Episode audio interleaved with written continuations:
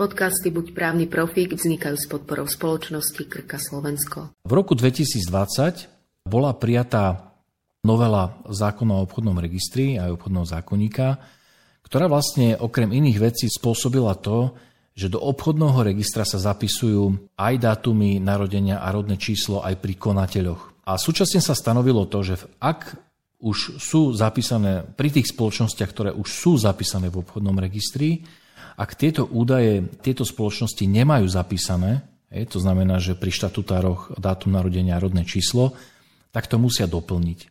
A najprv tam bol daný termín do konca septembra 2021, ale nakoľko mnohé spoločnosti tento termín vlastne prešvihli, to znamená, že nestihli, zabudli, nevšimli si, tak sa stalo to, že, že štát prislúbil, že teda bude sám ako keby z vlastnej vôle alebo rozhodnutia sa snažiť zistiť, že pri tých spoločnostiach, ktoré to nedoplnili, či sa tieto údaje dajú doplniť z podkladov, ktoré obchodný register má. A pokiaľ sa zistilo, že pri tých spoločnostiach, kde sa to dalo ako keby prezistiť, že tieto údaje sú, takže samotný obchodný register tieto údaje ku štatutárnym orgánom zapíše. A teraz je podstatná tá vec, že ak obchodný register mal dostatočné podklady na to, aby vlastne k štatutárnym orgánom, to sú v prípade spoločnosti s rušeným obmedzeným konatelia, ak mohol zapísať e, dátum narodenia rodné čísla, to znamená, že ako keby doplníte údaje, ktoré sa do obchodného registra majú zapisovať, tak to urobil a súčasne tieto spoločnosti o tom informoval elektronickou poštou vlastne na Slovensko SK do elektronickej stránky danej spoločnosti. S tým, že táto, tento proces mal zbehnúť do konca mája 2022. Čo je z môjho pohľadu trošku nešťastné je to, že e, v podstate asi ten spôsob mal byť prijatý taký, že reverzný, že in, inak to malo byť urobené, pretože e, skôr tú informáciu potrebujú, či, či sa podarilo teda získať údaje a zapísať, hej, e, teda samostatne zo strany obchodného registra.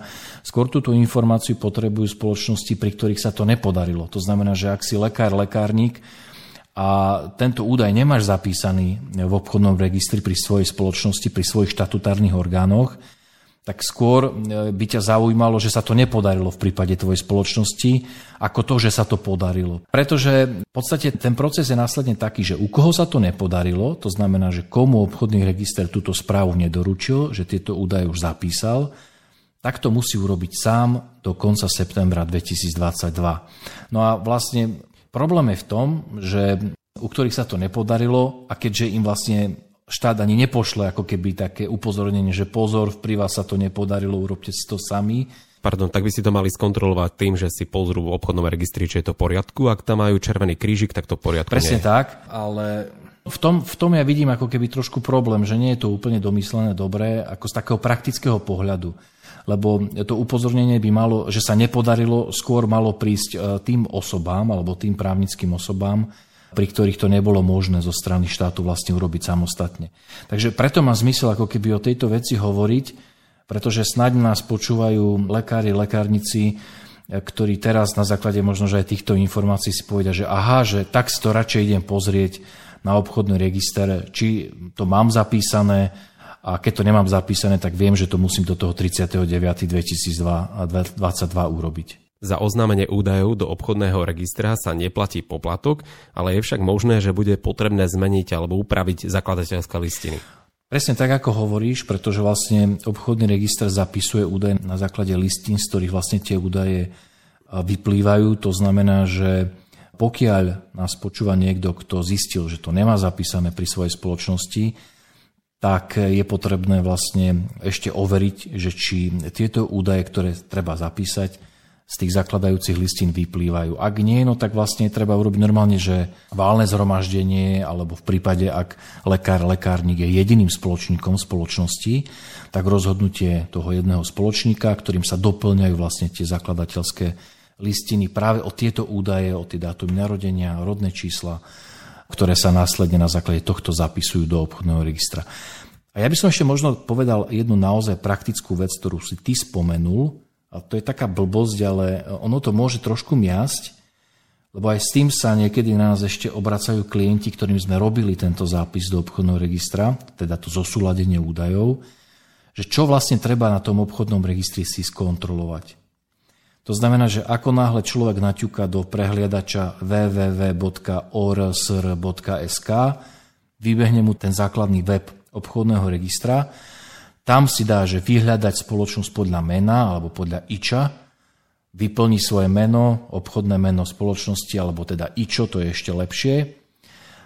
Dostane sa teda do svojej spoločnosti, do tých údajov, ktoré sú zapísané v jeho spoločnosti, tak sa treba práve tam, tak ako si aj ty spomenul, pozrieť na to, či pri údajoch o štatutárnom orgáne a údajoch o spoločníkoch sú tie zelené také fajočky, a netreba sa zľaknúť, že zelené fajočky nemusia byť, ak tie napríklad údaje sú kompletné, že tie zelené fajočky nemusia byť pri štatutároch, respektíve pri spoločníkoch, ktorí už nie sú v spoločnosti. To znamená, že dajme tomu došlo k nejakej zmene v spoločnosti pred nejakým obdobím respektíve sa menili nejaké údaje v danej spoločnosti. Takže vždy je treba tú zelenú fajočku kontrolovať pri tých aktuálnych zapísaných spoločníkoch aj konateľoch. A tam je to dôležité. Pri tom, čo už nie je účinné, čo už teda trvalo od nejakého času do nejakého času, tak tam, pokiaľ je ten krížik, to nevadí, to je v poriadku. A advokátska kancelária H&H Partners im vie pomôcť, akým spôsobom? Tento zápis alebo to zosúladenie údajov to nie je raketová veda. Hej, takže akože ja z toho nerobím niečo, čo je nevyhnutné, aby si lekár alebo lekárnik vyhľadal advokátsku kanceláriu, aby to za neho urobila. Ale máme už takú skúsenosť, že naozaj sa stáva to, že i keď to nemusí byť, nie je to úplne že zložitá vec, tak pokiaľ človek neinklinuje k nejakej administratíve, že trošku nemá prehľad v tých listinách, ktoré sa týkajú jeho spoločnosti, alebo vo vyplňovaní nejakých formulárov, tak sa predsa len v tom môže stratiť. Takže pokiaľ nás počúvajú lekári, lekárnici, ktorí si povedia, že e, radšej nech to za mňa niekto iný urobí, aby som sa ja s tým nemusel trápiť, tak môže sa obrátiť aj na nás. My to máme vymyslené pomerne takým odľahčeným spôsobom, pretože tá služba sa dá zakúpiť priamo u nás na webe na stránke mediprávnik.sk. Tam, keď si kliknete na dokumenty pre vás, tak hneď mám taký dojem, že prvý z dokumentov je zosúladenie údajov. A normálne si to vlastne kúpite, si to hodíte do košíka, zaplatíte kartou a už sa vám ozvú ľudia od nás z kancelárie, ktorí vám pošlú všetky veci, už s vami odkomunikujú a vlastne zriešia všetko, čo je potrebné. Takže v podstate sa to dá riešiť aj týmto spôsobom. Podcasty Buď právny profík vznikajú s podporou spoločnosti Krka Slovensko.